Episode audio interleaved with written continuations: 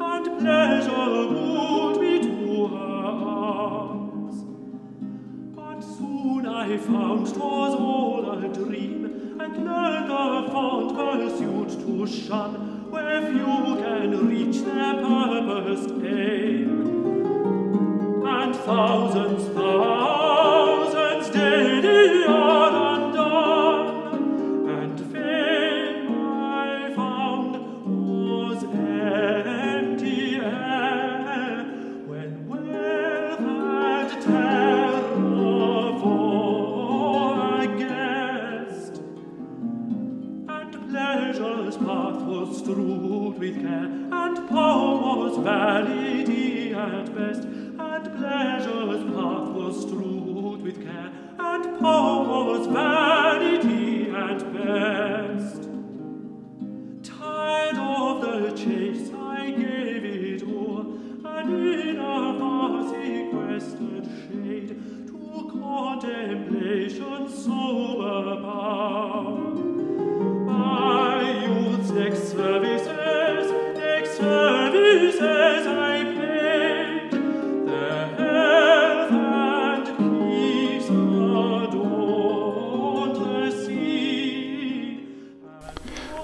Folytatom a három csónakba szálló ember történetét, mégpedig onnan, ahol legutóbb abba hagytam az úti készülődéstől. Negyedik fejezet. Ezek után az élelmiszer kérdést vitattuk meg. George így szólt. Kezdjük a reggelivel. George mindig ilyen praktikus. A reggelihez egy sütőserpenyőre lesz szükségünk. Harris közbeszólt, hogy az emészthetetlen, de elhallgattattuk azzal, hogy ne legyen olyan szamár, amire George így folytatta. Egy teáskannára, egy teafőzőre és egy borszesz forralóra. Csak petróleumot ne, mondta George jelentőségteljes pillantással. Harris meg én bólogattunk. Egyszer már vittünk magunkkal petróleum gyors forralót, de soha többé. Olyan volt, mintha egy hétig egy petróleumboltban éltünk volna. Folyt. Sosem láttam még ahhoz foghatót, mint amikor a petróleum folyik. A csónak korrában tartottuk, és onnan végigfolyt egészen a kormánylapátig, az egész csónakot beitatva, és minden útjába kerülő holmit. Ott folyt a folyó színén, tele volt vele a táj és a légkör. Időnként nyugati petróleumos szelet éreztünk, máskor meg keleti petróleumos szelet. Néha északi petróleumos szél fújt, és talán déli petróleumos szél is, de akár a sarki hómezők felől jött, akár a sivatag homokjából támadt, hozzánk mindenképpen petróleum illattal telítve érkezett. A petróleum elfolyt egészen a lemenő napig és tönkretette. Ami pedig a holdsugarat illeti, az is határozottan petróleum gőzökkel volt tele. Merlóban már szabadulni igyekeztünk tőle. Ott hagytuk hát a csónakot a híd mellett, és sétát tettünk a városban, hogy meneküljünk a szaga elől, de mindenütt nyomunkban járt. Az egész város tele volt petróleummal. Megnéztük a temetőt, de mintha halottakat is petróleumban temették volna el. A főutca petróleum szagú volt. Alig győztünk rajta eleget csodálkozni, hogy tudnak az emberek benne megmaradni. Aztán több mérföldnyi sétát tettünk a Birminghami országúton, de hasztalan, mert az egész környék petróleumba volt mártva. A kirándulás végén, éjfélkor összejöttünk egy elhagyott mezőn, egy kiszáradt tölgy falat, és szörnyű esküdt tettünk. Ugyan már egy teljes hete káromkodtunk, de csak olyan köznapi polgári módon. Ez azonban már ünnepélyes eset volt. Szörnyű esküt tettünk, hogy többé csónakba sohasem viszünk magunkkal petróleumot, kivéve persze betegség esetét. Túlságosan sok a szag a sajt környezetében.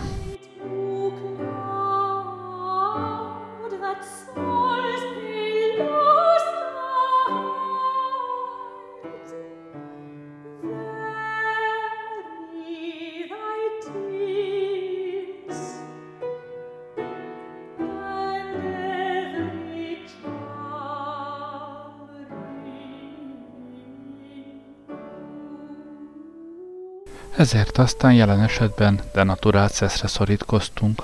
Persze elég rossz az is. Denaturált szeszes pástétomot és borszeszes süteményt kapsz enni.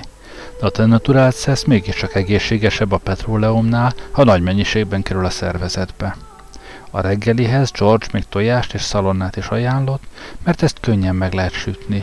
Továbbá hideg húsfélét, teát, vajas kenyeret és csemet. Ebédre kétszer sültet hideg húst, vajas kenyeret és csemet szánt, de sajtot semmi esetre sem. A sajt a petróleumhoz hasonlóan túlságosan felhívja magára a figyelmet. Az egész csónakot ki akarja sajátítani, áthatol a szatyron, és mindennek sajtszagot kölcsönöz. Meg nem lehet mondani, vajon almapástétomot eszel-e, vagy német kolbászt, vagy tejszínhabos szamócát-e. Minden sajtnak érzel.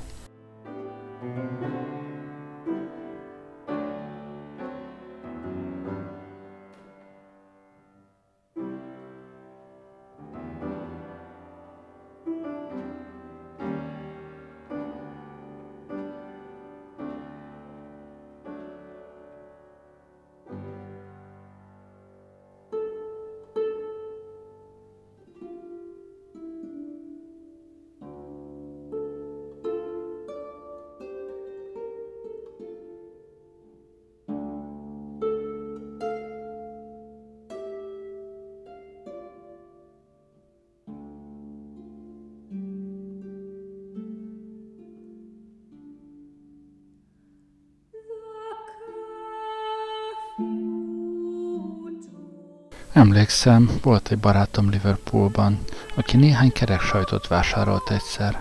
Pompás sajt volt, érett és puha, amely jó tállás mellett 200 lóerős bűzt árasztott három mérföldre is, és leütött volna egy embert 200 jarnyira.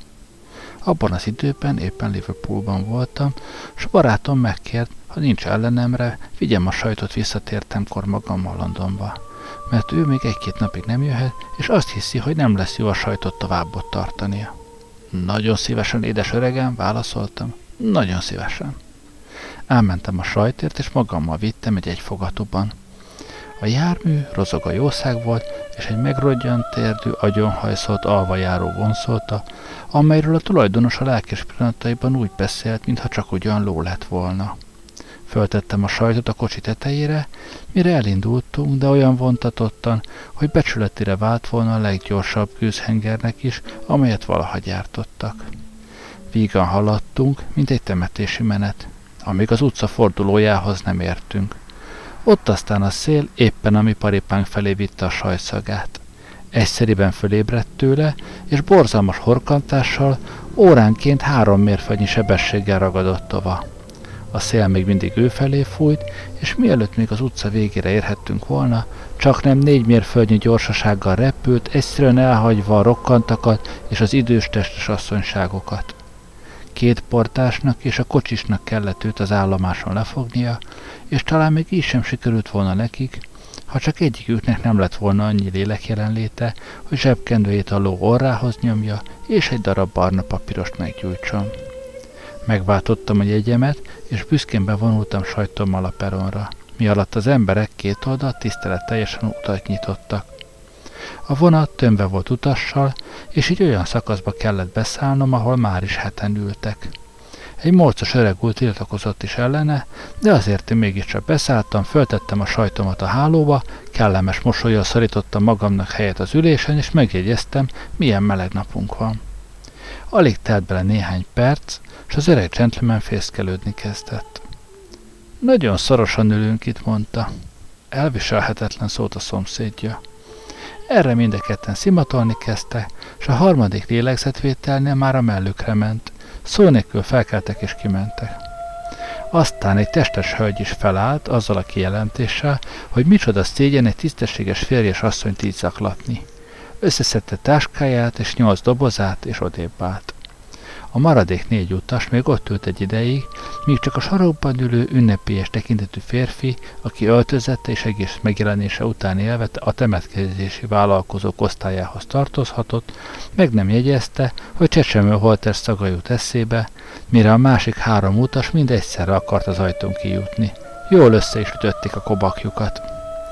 Rámosolyogtam a fekete ruhás úriemberre, és azt mondtam, hogy alig, hanem egyedül leszünk az egész kocsiban, mire ő elégedetten röhögött, sodálkozott, hogy némely ember olyan nagy hűhót csinál minden csekészségért. De mikor a vonat elindult, még rajta is különös lehangoltság vett erőt, és ezért krúba érvén felszalítottam, ígyunk egy kortyot. Beleegyezett, utat törtünk magunknak az étterembe, ahol egy negyed órán át kiabáltunk, dobogtunk és integettünk az ernyőnkkel, mire végre előjött egy fiatal hölgy, és megkérdezte, hogy parancsolunk-e valamit. Mi az ön kedvenc itala kérdeztem, barátomhoz fordulva. Kérek három deci brandy tisztán, kedves kisasszony felelte. Megitta, és nyugodtan tovább állt, és más kocsiba szállt be, amit a magam részéről elég hitványságnak tartottam. Krútól kezdve egyedül ültem a szakaszban, noha a vonat zsúfolva volt. Ahogy az állomásokra beérkeztünk, az emberek az üres szakaszt látva mind oda tudultak. Ide, ide, Mária, jöjjetek csak, itt bőven van hely. Nagyszerű, Tom, szálljunk be ide, kiáltozta. Utána futottak a kocsinak, nehéz csomagjaikat cipelti, és egész csatát vívtak az ajtónál, hogy elsőnek szállhassanak be. Egyiküknek sikerült is kinyitni az ajtót, és felkapaszkodott a lépcsőn de visszahanyatlott, és a mögött álló karjéba esett.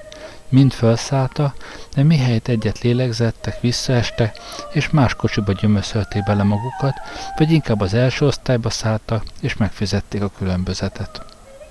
Londonba érve, a Houston állomásról elvittem a sajtot barátom lakására. Mikor a felesége bejött a szobába, körülszimatolt. Aztán így szólt. Mi ez? Neki mélyen meg a legrosszabbtól sem. Sajt. Tom vásárolt a Liverpoolban, és megkért, hogy hozzam magammal. Még azt is megmondtam, remélem tudja, hogy az én kezem nincs benne a dologban. Kijelentette, hogy ez iránt semmi kétsége nem volt, de mihelyes Tom hazaér, cseveg majd vele a dologról.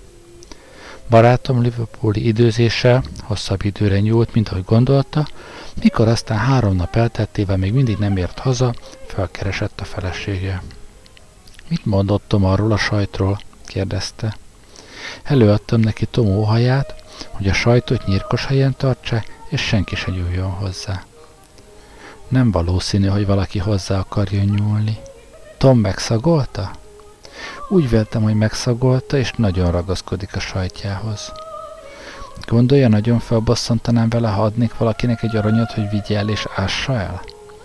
Azt feleltem, hogy akkor sohasem látnok többé Tomot mosolyogni. Erre más eszméje támadt. Nem vállalná el a megőrzését? Elküldeném magához, szólt. Asszonyom feleltem, ami engem illet, nagyon szeretem a sajt illatát, és arra az utazásra, amelyet a múltkor Liverpoolból hazafelé tettem, mindig úgy fogok visszagondolni, mint egy vidám kirándulás kellemes befejezésére. De földi létünkben másokra is tekintettel kell lennünk. Az a hölgy, akinek a hajlékában lakni szerencsém van, özvegy, és amennyire tudom, még hozzá árva is. Erős, hogy úgy mondjam, ékesen szóló ellenszemvel viseltetik az ellen, hogy sértegessé. Kedves férje sajtjának az ő házában való jelenlétét, mint ösztönöm súgja, minden esetre nagy bántalomnak minősíteni, és nem szeretném, ha valaha azt mondhatná, hogy én egy özvegyet és árvát sértegettem. Hát akkor jól van, válaszolt a távozóban, de annyit mondhatok, hogy addig a gyerekekkel együtt szállodába megyek lakni, amíg ez a sajt el nem fogyott. Nem vagyok hajlandó tovább egy házban élni vele. Szavának állt, és a takarító asszonyra bízta a házat, aki arra a kérdésre, hogy kibírja a szagot, azt kérdezte, hogy milyen szagot. Mikor a sajthoz vezették, és mély lélegzetet vétettek vele, finom dinnye illatot érzett, Ebből arra következtettek, hogy ez az atmoszféra alig ha fog ártalmára válni, és ezzel ott hagyták. A szállodai számla 15 fontra rugott, mindent összevéve barátom kiszámította, hogy a sajt fontja 9 fél silingbe került. Nagyon szerette ugyan a sajtot, de rájött, hogy nem az ő anyagi viszonyaihoz való, így aztán elhatározta, hogy megszabadult tőle. Bedobta a Temze egyik csatornájába, de újra ki kellett onnan halásznia, mert a hajós legények panaszt tettek ellene. Azt mondták, hogy majd elájulnak tőle. Erre sötét éjszaka elvitte a körületi halottas kamrába. A halott kém azonban felfedezte, és nagy lármát csapott. Azt mondta, hogy merényletet terveztek az ő kenyere ellen, mert ez a sajt föléleszti még a halottakat is. Végre is úgy szabadult meg tőle, hogy levitte egy tengerparti városkába és elásta a parton. A kis helységet egész híressé tette vele. A vendégek kijelentették, hogy addig sohasem vették észre, milyen erős itt a levegő, és még évek múltán is csak úgy tolongtak oda a gyöngetüdejű és tüdőbajos emberek. Noha magam is szeretem, úgy vélem, George-nak igaza volt, amikor tiltakozott az ellen, hogy sajtot is vigyünk magunkkal.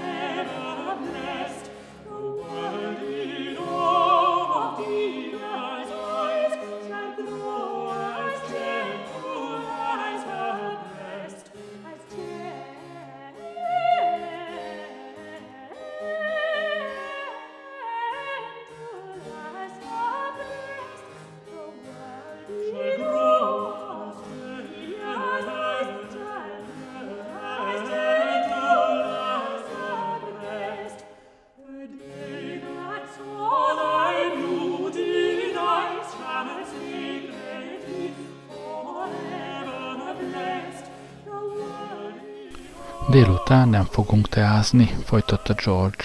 Harris feje lehanyatlott e szóra. Hanem hétkor egy alapos, kiadós jó étkezést vágunk be, egyben estebédet, teát és vacsorát. Harris jobb kedvre derült. George húsos és gyümöltös pástétomot, hideg húst, paradicsomot, gyümölcsöt és egyéb zöldséget ajánlott. Italképpen Harrisnek valamilyen csodálatos sűrű főzetét vittük magunkkal, amelyet vízzel kellett vegyítenünk, és amelyet ő limonádénak nevezett. Továbbá sok teát és egy üveg viszkit arra az esetre, ha, mint George tartott tőle, felborulnánk.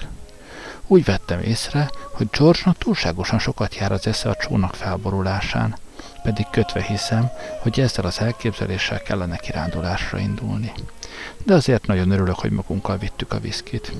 Viszont nem vittünk sem sört, sem bort.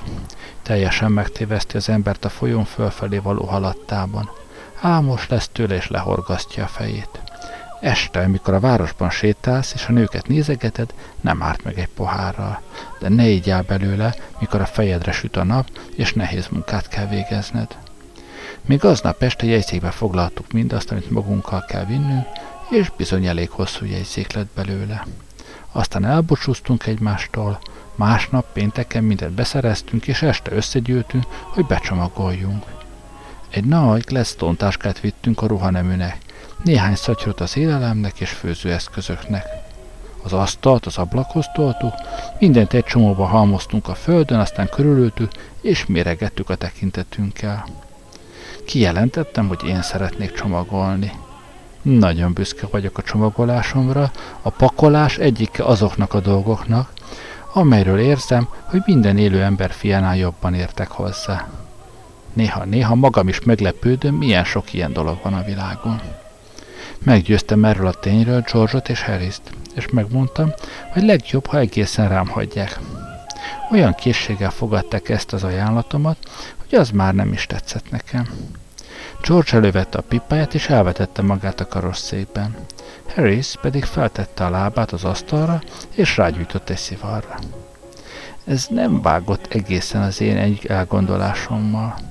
Én úgy gondoltam, hogy természetesen én irányítsam a munkát, Harris meg George pedig az én vezetésem alatt rakosgatna, miközben én ide-oda taszigatom őket, no-no, majd inkább én, berosszul csinálod, s efféle megjegyzésekkel kissé kitanítva őket, ahogy mondani szokás. Az a mód azonban, ahogy ők a dolgot vették, egészen fölizgatott. Semmi sem hoz ki annyira a sodromból, mint amikor láttam, hogy mások nyugodtan ülnek az alatt, amíg én dolgozom. Valamikor együtt laktam egy olyan barátommal, aki csak nem megőrített engem ezzel a szokásával. Ott hevert a pamlagon, és óra számra figyelte, mit csinálok, és akárhova mentem, követett tekintetével. Azt mondta, nagyon jót tesz neki, ha nézi, hogy én mind teszek-veszek. Ilyenkor érezte, hogy az élet nem pusztán hiú álmodozás, amelyet csak végig kell ásítani, hanem nemes küldetés, telve kötelességgel és kemény munkával. Azt mondta, most már csodálkozik rajta, hogyan lehetett elégedett, míg engem nem ismert, és nem volt senki, akit figyelhetett volna, mint dolgozik. Hát bizony, én nem ilyen vagyok. Én bizony tudok nyugodtan ülni, és tudom nézni, mint másra szolgáskodik és iszad. Én annak érzem a szükségét, hogy felügyeletet gyakoroljak mások fölött, és zsebretett kézzel járkáljak föl, alá, parancsolgatva nekik. Ez az én erélyes természetemnek a következménye, amelyről nem tehetek. De azért semmit sem szóltam, hanem nekiálltam a csomagolásnak. Hosszadalmasabb dolognak bizonyult, mint gondoltam, de végül is elkészültem az utikosára, ráültem és leszíjaztam. Nem teszed bele a cipőket? kérdezte Harris. Körülnéztem, és megállapítottam, hogy róluk elfeledkeztem. Ez különben Harrisre val. Persze, hogy egy szót sem szólt, amíg a táskát be nem csuktam és le nem szíjaztam. George pedig nevetett a maga bosszantó, értelmetlen lóvihogás szerű repet fazék nevetésével, amelytől majd megőrülök. Kinyitottam az utikosarat és beletettem a cipőinket. Aztán, mikor már éppen újra be akarom csukni, borzasztó gondolat ötlött az eszembe. Vajon beletettem-e a fogkefémet? Engem a fogkefe mindig üldöz utazás közben, és szerencsétlenné teszi az életemet. Álmomban eszembe jut, hogy elfelejtettem becsomagolni, hideg verítékben fürödve ébredek föl, kiugrom az ágyból, és elkezdek rá vadászni.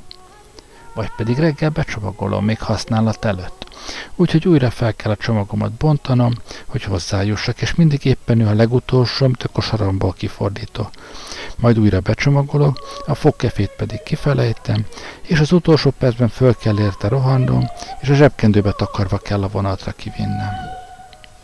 Persze most is mindent, de mindent a világon ki kellett szednem, és csak természetes, hogy nem bírtam megtalálni.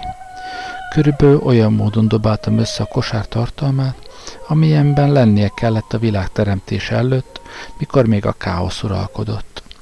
george és Harrisét 18-szor is megtaláltam, de a magamét nem. Egyenként raktam mindent vissza, mindent a kezembe vettem és megráztam. Végre megtaláltam az egyik cipőben. Újra visszacsomagoltam. Mikor elkészültem vele, George megkérdezte, vajon benne van-e a szappan. Azt feleltem, csöppet sem érdekel, hogy a szappan bent van-e vagy sincsen. Becsuktam az utikosarat és összeszíjaztam, és ekkor rájöttem, hogy a dohányzacskómat is beletettem, s újra ki kellett nyitnom. 10 óra 5 perckor készültem el vele, és akkor még be kellett csomagolnom a szatyrokba is. Harris figyelmeztetett rá, hogy már csak 12 óránk van az indulásig, és úgy vélte, hogy jobb lesz, ha ő meg George folytatják a munkát. Beleegyezte, mire aztán ők álltak neki. Könnyedén fogtak hozzá, azzal a nyilvánvaló szándékkal, hogy megmutatják nekem, hogy kell ezt csinálni. Nem tettem megjegyzést, csak vártam. Ha majd George-ot felakasztották, Harris lesz ennek a világnak a legrosszabb pakolója. Csak néztem a tányérok, csészék és kannák, az üvegek és korsó, a pástétomok, a forralók, kétszer sültek és paradicsomok, stb. halmazát, és úgy láttam, hogy a dolog nem sokára nagyon érdekessé fog válni. Így is történt. Azzal kezdték, hogy összetörtek egy csészét. Ez volt a legelső, amit véghez vitte. Csak azért tették, hogy megmutassák, mire képesek, és hogy felkeltsék az érdeklődésemet. Aztán Harris a szambócsácsemet a paradicsom tetejébe csomagolta és széjjel nyomta, úgyhogy kanállal kellett összeszedni. Most George sora következett, ő a vajra lépett rá. Egy szót sem szóltam, csak felkeltem, és átültem az asztal szélére, hogy onnan figyeljem őket. Ez jobban izgatta őket, mint bármilyen megjegyzés. Éreztem ezt. Idegesek lettek tőle, és úgy kijöttek a sodrukból, hogy nem találtak meg semmit, amire szükségük lett volna. A páslétobot alulra csomagoltak, föléje nehéz tárgyakat rakta, amelyek szétkenték a páslétomot. A sót mindenre rászórták, ami pedig a vajat illeti, sohasem hittem volna, hogy két ember többet tudott volna harmadfél penniára vajjal csinálni, mint ők. Mikor George leszette a papucsáról, a kannába akarták dugni. Nem akart beleférni, és ami még benne volt, az meg nem akart kiélni belőle. Végül is úgy kaparták ki belőle, és letették egy székre. Harris ráült, minek folyton odaragadt hozzá, úgyhogy az egész szobában keresni kezdték. Megmernék rá esküdni, hogy oda tettem arra a székre, szólt George az üres székre bámulva. Magam is ott láttam egy perccel ezelőtt, felelte Harris. Mikor George aztán véletlenül Harris háta mögé került, meglátta a vajat. Dini hiszen itt volt egész idő alatt, kiáltott föl méltatlankodva. Hol? kérdé Harris forogva. Állj már meg, hát sohasem tudsz nyugodtan maradni, harsogott George utána forogva. Végre lekaparták róla, és belegyömböszölték a teásfazékba. Montmorency persze mindenben élénken részt vett. Montmorency életének az volt a becsvágya, hogy mindig lábatlankodjé, és ebből soha se engedett. Ha olyas valamibe bonyolódhatik bele, amiben semmi, de semmi szükség sincsen rá, és a legnagyobb mértékben útban lehet, és amitől az embert majd megbolondítja, akkor úgy érzi, hogy nem töltött el a napját haszontalanul. Nincs magasztosabb célja, mint hogy valaki belebotolji, és egy óra hosszat szünet nélkül szídja. Ha ezt sikerült elérnie, önhitségét nem lehet elviselni. Mindig akkor ült rá valamire, amikor épp azt keresték a csomagolók. Abban a tántoríthatatlan meggyőződésben élt, hogy bárhova nyúl Harris vagy George, éppen az ő hideg, nyálkás orra az, amit keresnek. A lábát bedugta a dzsembe. Ott kotorászott a teáskanalak között, azt képzelt, hogy a citrom egér, bele is ugrott a szatyorba, és hármat megölt közülük, mielőtt még Harris ráhúzhatott volna a serpenyővel. Harris azt állította, hogy én bíztatom a kutyát, pedig dehogy is bíztattam. Az ilyen kutyának nincsen bíztatásra szüksége. A természetes, vele született eredendő bűn ragadja ilyen cselekedetekre. A csomagolást 12 óra 50 perckor végeztük be. Harris rájött egy nagy szatyorra, és kijelentette, reméli semmi sem tört össze. George pedig azt mondta, hogy ha eltört valami, hát el van törve, és ez a meggondolás úgy látszik megvigasztalta. Harris kijelentette, hogy elálmosodott. Mindnyáján elálmosodtunk. Úgy volt, hogy Harris már nálunk alszik, és ezért mindnyáján felmentünk az emeletre. Sorsot húztunk az ágyakért, és én harris kerültem egy ágyba. A belsejét választod, vagy a külsejét, Sharon? kérdezte. Azt feleltem, hogy én rendszerint ágyon belül szeretek aludni. Azt mondták régi vicc. Mikor kelcselek, fiúk? kérdé George. Hétkor felelte Harris. Nem, hatkor mondtam, mert még néhány levelet kellett megírnom. Harris egy kis vitánk támadt ezen, de végre megfeleztük a különbséget, és megállapodtunk fél hétben. Kelts fel 6 óra 30-kor, George, mondtuk. George nem felelt, aminek az oka az volt, hogy már elaludt. A szülőkázat oda tettük az ágya elé, hogy belelépjen, mikor reggel föl kell, és aztán mi is lefeküdtünk.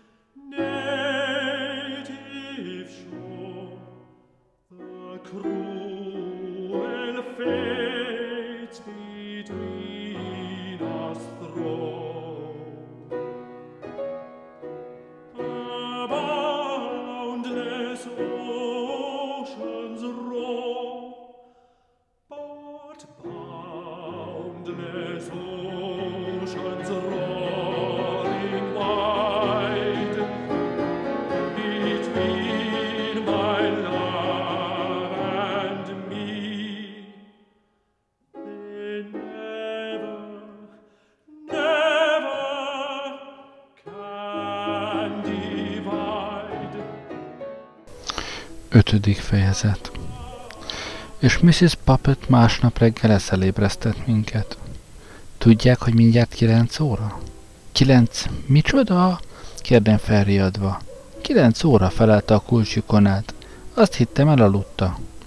Fölkeltettem Harris-t. Még neki állt feljebb. Azt hiszem, hatkor akarták kelni. Így is van, de hát miért nem keltettél föl? Hogy kelthettelek volna, mikor te nem ébresztettél föl? Most aztán nem leszünk a vízen 12 előtt. Nem is tudom, hogy miért fáradtál egyáltalán a fölkeléssel. Szerencsét, hogy mégis megtettem, mert ha én föl nem ébresztelek, akkor az egész két heti szabadságodat átaludtad volna. Néhány percig ebben a hangnemben morogtunk egymásra, mikor egyszer csak félbeszakított minket George horkolása. Mióta fölkeltünk, most jutott első ízben eszünkbe, hogy ő is a világon van. Íme, itt fekszik, hanyatt, az az ember, aki este az iránt érdeklődött, hánykor akarjuk, hogy fölkeltsem. Itt fekszik tátott szája, felhúzott térdel. Nem tudom, miért kell ennek így lennie, de belebolonduló, ha más embert aludni látok akkor, amikor én már fenn vagyok. Oly visszataszító, hogy egy ember az élete drága óráit, azokat a megbecsülhetetlen perceket, amelyek soha többé nem vissza nem térne, állati alvással pocsékolja el. Ott feküdt George, az idő megbecsülhetetlen ajándékát, utálatos tunyaságban fecsérelvén, értékes életét, melynek minden másodpercére számot kell majd adnia, és amelyek haszontalanul múlnak el tőle. Inkább azzal töltötte volna az idejét, hogy tojással és szalonnával tömte volna magát, vagy a kutyát ingerelte volna, vagy a szolgálójával flörtölt volna, ahelyett, hogy ott hentergett lélekrontó önfeledtségben. Gondolatnak is borzasztó volt. Harris meg én ugyanabban a pillanatban eszméltünk rá. Elhatároztuk, hogy megmentjük, és a nemes elhatározásunk, ha meg is feledkeztünk a magunk vitájáról. Oda siettünk hozzá, lerántottuk róla az ágyterítőt. Harris ráhúzott egyet a papucsal, én meg a fülébe kiáltottam, ső végre felébredt. Mi, mi, mi, mi, mi történt? adogta fölülve. Kelj föl, te hájfejű üvöltött Harris. Negyed tíz. Lehetetlen kiáltotta az ágyból a fürdőkádba ugorva. De ki az ördög tette ezt ide?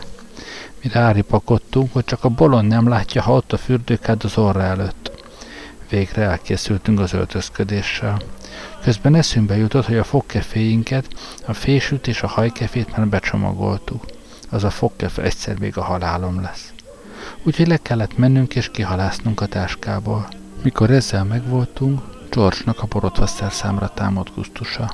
Megmondtuk, hogy ma délelőtt borotválatlanul kell hazulról elmennie, mert nem vagyunk hajlandók a táskát újra kinyitni, sem az ő kedvéért, sem más hozzá hasonló halandó kedvéért. Legyen ezetek, hogy menjek így a Citybe, mondta. Kétségtelen, hogy ez kemény megpróbáltatás lesz a Cityne, de mit törődtünk mi az emberi szenvedéssel. Ahogy Harris a maga pórias esetlen módján mondta, a Citynek ezt már le kell nyelnie. Lementünk reggelizni.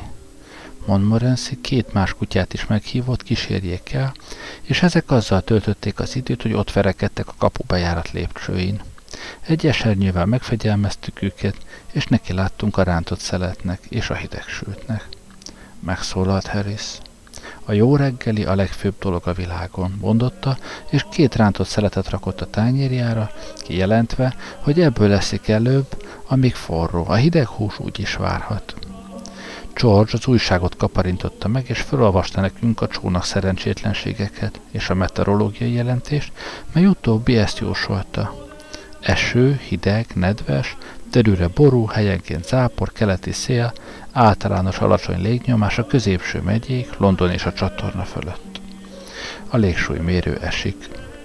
Azt hiszem, hogy mindazon ostoba, bosszantó bolondságok között, amelyekkel meg vagyunk verve, talán az időjóslás szélhámossága a legsúlyosabb. pontosan megjósolja, hogy milyen volt az időjárás tegnap vagy tegnap előtt, és éppen az ellenkezőjét mondja annak, ami ma lesz. Emlékszem rá, hogy egyik késő őszi szabadságomat teljesen elrontottam azzal, hogy a helyi lap meteorológiai jelentését olvasgattam, mára erős zápor várható mennydörgéssel szólt hétfőn. Elhalasztottuk a pikniket, és egész nap otthon maradtunk, várva az esőt. Az emberek viszont ott kocsikáztak ablakunk előtt, az omnibuszokon és kocsikban, olyan jókedvűek és vígak voltak, ahogy csak tudta, a nap ragyogott, felhőt pedig egyet sem lehetett látni. Hogy meg fognak ezek mind ázni, mondogattuk, amint az ablakból néztük őket. Nagyot nevettünk arra gondolván, milyen vizesek lesznek, aztán visszavonultunk a szobába, felszítottuk a tüzet, könyvet vettünk elő, és tengeri moszat és kajdógyűjteményünket rendezgettük. 12 órakor, mikor a nap betűzött a szobába, s a hőség már valósággal nyomasztóvá vált, álmélkodva kérdeztük, vajon mikor kezdődik az erős zápor helyenként mennydörgéssel. Majd délután mondogattuk egymásnak, hogy bőrigáznak ezek, micsoda mulatság lesz. Egy órakor bejött a házi asszonyunk érdeklődni, vajon nem rándulunk-e ki, mikor olyan gyönyörű az idő. Hogy és ne, feleltük sokat mondó mosolygással. Mi nem akarunk megázni. A délután már csak nem véget ért, de még mindig nem mutatkozott az esőnek halvány jelesem. Azzal igyekeztük egymást megvigasztalni, hogy hirtelen ered majd meg, éppen amikor hazafelé indulnak az embere, és messze lesznek minden földéltől, úgyhogy jobban bőrigáznak, mint különben. De nem esett bizony egy csöppeső sem, így telt el az a gyönyörű nap, amelyre szép, tiszta éj következett. Másnap reggel viszont azt olvastuk, hogy tartósan szép, meleg idő, nagy hőség. Könnyen öltözve indultunk útna, fél órával később vad záporeső és éles, hideg szél kerekedett, amely egész nap nem lanyhult el, úgyhogy áthűlve és csúzos nyilallással érkeztünk haza és feküdtünk le. Az időjárás egyébként is olyas valami, amit nem érek föl észre. Soha sem tudom megérteni. A légsúlymérő és haszontalan szerszám ugyanoda vezet, mint a lapok meteorológiai rovata. Például függött egy légsúlymérő abban az Oxfordi szállodában, amelyben múlt tavasszal tartózkodtam. Odaérkeztemkor tartós szép időt mutatott. Odakint egész nem szólgott az eső, úgyhogy sehol sem tudtam a dolgot mire vélni. Megkopogtattam a légsúlymérőt, amitől igen szárazra ugrott fel. A portás is megnézte arra menőben, és azt a nézetét fejezte ki, hogy ez a holnapi napra vonatkozik. Én inkább arra gondoltam, hogy a múlt hetet mutatja, de ő azt mondta, hogy tévedek. Másnap reggel újra megkopogtattam, mire még magasabbra szállt föl, noha az eső jobban szakadt, mint valaha. Szerdán megint megráztam, a mutatója körülment az állandóan szép időn, az igen szárazon és a nagy hőségen, még végre megagadt a pecekben, és nem tudott tovább haladni. Ő megtett minden tőle telhetőt, de úgy volt megszerkesztve, hogy már szebb időt nem mutathatott volna anélkül, hogy össze ne törje magát pedig szemmel láthatóan tovább is szeretett volna haladni, és asszályt, vízhiányt, napszúrást, számumöt, és egyéb ilyen dolgokat szeretett volna jósolni, de a pecek megakadályozta benne, és így meg kellett elégednie, hogy csak a közönséges igen szárazat jelezze. Az eső közben folyton szóhogott, a város alacsonyabban fekvő része már víz alá is került, mert a folyó kiöntött. A portás azt bizonygatta, hogy hamarosan beköszönt a tartósan szép idő, de azon a nyáron nem így történt. Azt hiszem, az a szerszám a jövő évi tavaszt jósolgatta. Vannak aztán újfajta légsúlymérők is, hosszú, egyenes alakúak. Ezeknek sohasem tudom, hol az elejük, meg a végük.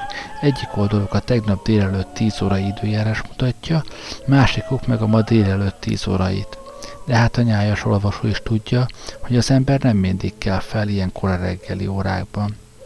Esős vagy szép időhöz képest emelkedik vagy esik, a szelet is azt szerint jelzi, hogy erősebbe vagy gyöngébb. Ha pedig megkopogtatod, semmi sem csinál.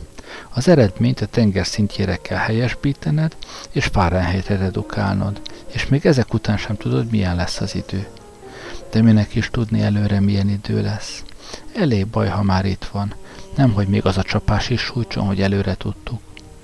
Nekem az olyan jós tetszik, mint az az öreg ember például, aki azon a nagyon borús, olmósegű napon, amikor különösen szeretném, ha szép lenne az idő, szakértő szemmel tekint körül a látóhatáron, és így szól.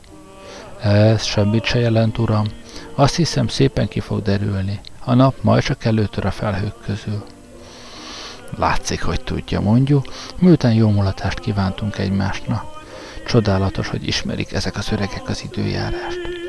És szeretettel gondolunk rá, és ezt az érzelmünket egyáltalán nem rontja el, hogy az idő nem tisztult ki, hanem egész nap folyton csak esik. Azért ő mégiscsak megtett minden tőle telhetőt, gondoljuk magunkban. Viszont az olyan ember iránt, aki rossz időt jósol, csak keserűséget és bosszú vágyat érzünk. Ugye ki fog még derülni? Kérdezzük víg, amikor találkozunk. Nem hiszem, uram, félek, hogy mára már így marad, feleli a fejét rázva. Együgyű vén bolond mormogjuk magunkban, mit értő hozzá? És ha jóslata helyesnek bizonyul, még nagyobb bosszúsággal tekintünk rá visszatértünkkor. Sőt, még az is eszünkbe jut, hogy talán valamiképp neki is benne van a keze ebben a csúnya időben.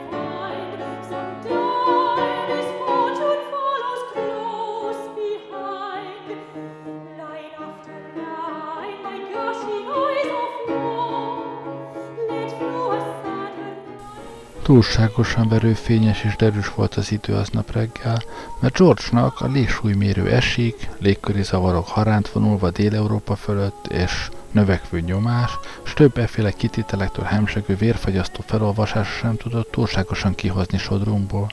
Mikor látta, hogy nem tud minket elkeseríteni, és csak az idejét fecsérli, lecsapott arra a cigarettára, amelyet éppen nagy gonddal megsodortam magamnak, s azzal elindult. Végre Harris meg én, miután minden maradékot megettünk, kigurítottuk a holmikat a kapuajba, és egy konfliktusra várakoztunk. Egy csomóba rakva elég soknak látszott a holmink. Ott volt a Gladstone és a kis kézításka, a két szatyor, egy nagy kötek darucpokróc, valami négy-öt felöltő és köppeny, néhány esernyő, aztán egy dinnye egy külön táskában, mert akkora volt, hogy nem fér be máshová, néhány font szőlő egy másikban, egy japán papíros nappernyő, egy serpenyő, amelyet a nyele miatt nem lehetett becsomagolni, és ezért barna papírosba csavartuk. Bizony, mi tűrés tagadás, ez soknak tűnt fel, és Harris meg én eléggé szégyenkeztünk is miatta, noha nem tudnám megmondani, hogy mi okunk volt rá. Kocsi nem jött arra egy sem, de utca gyerek az jött fölösen, és meg is álltak, mert érdekelte őket a látványosság. Pix kifutója volt az első, aki oda vetődött.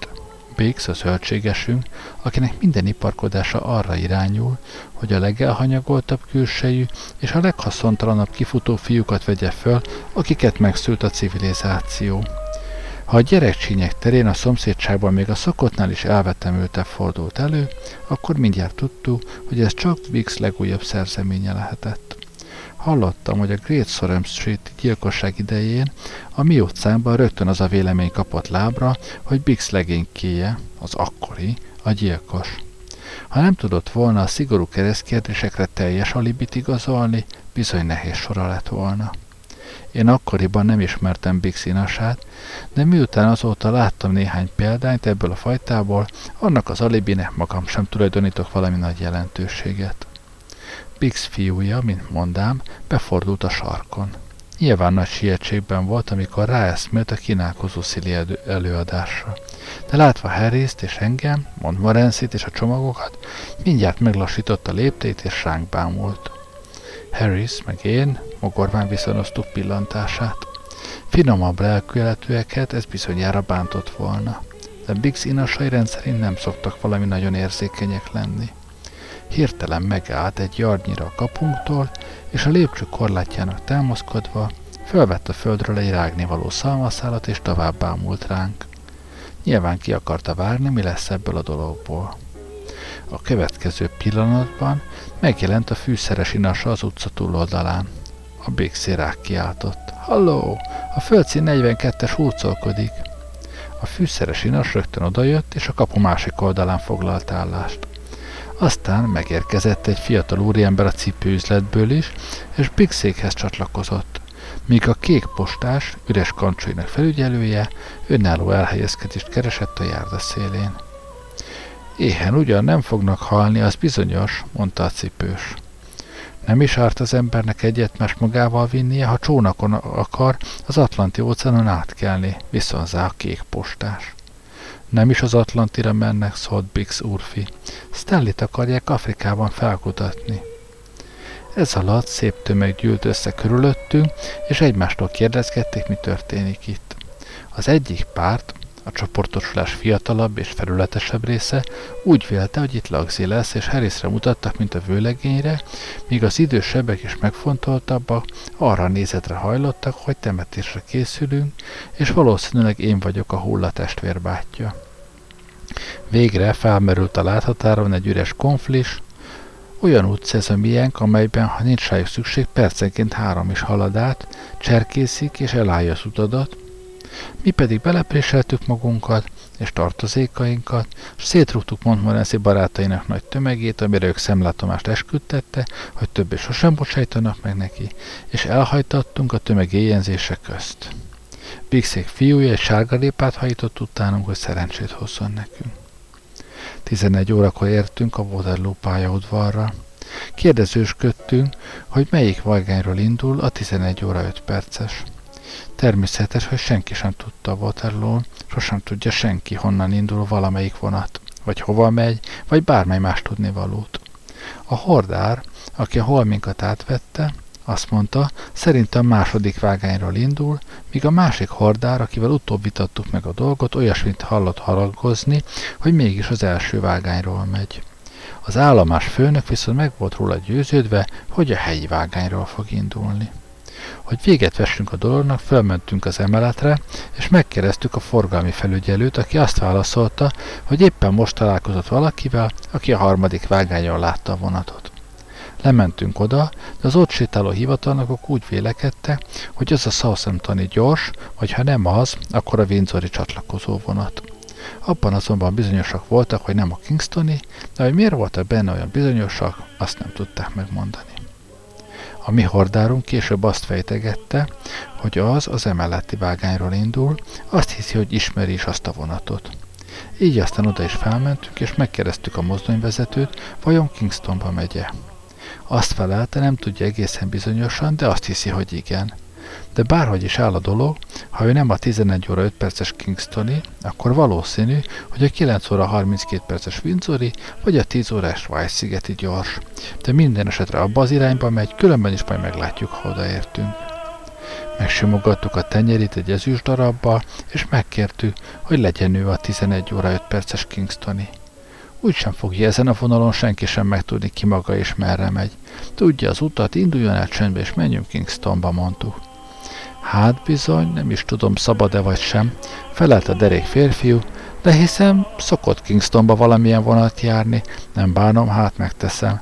Tessék azt a félkoronást ideadni. Így jutottunk mi Kingstonba, a London és délnyugati vasúttal. Később aztán rájöttünk, hogy valójában az Exeteri postavonattal mentünk, és hogy órákat töltöttek a waterloo keresésével, de senki sem tudta, hová lett. A csónakunk ott várt ránk Kingstonban, éppen a hídon alul, oda irányítottuk a lépteinket, mellé raktuk a holminkat, és beszálltunk. Rendben van-e minden urak? kérdé az őr. Minden rendben feleltük. Harris az evezőnél, én a kormánynál, és a szerencsétlen és nagyon gyanakvó Montmorency a csónak karrában. Kisiklottunk azokra a vizekre, amelyeknek két hétig otthonunkul kellett szolgálniok.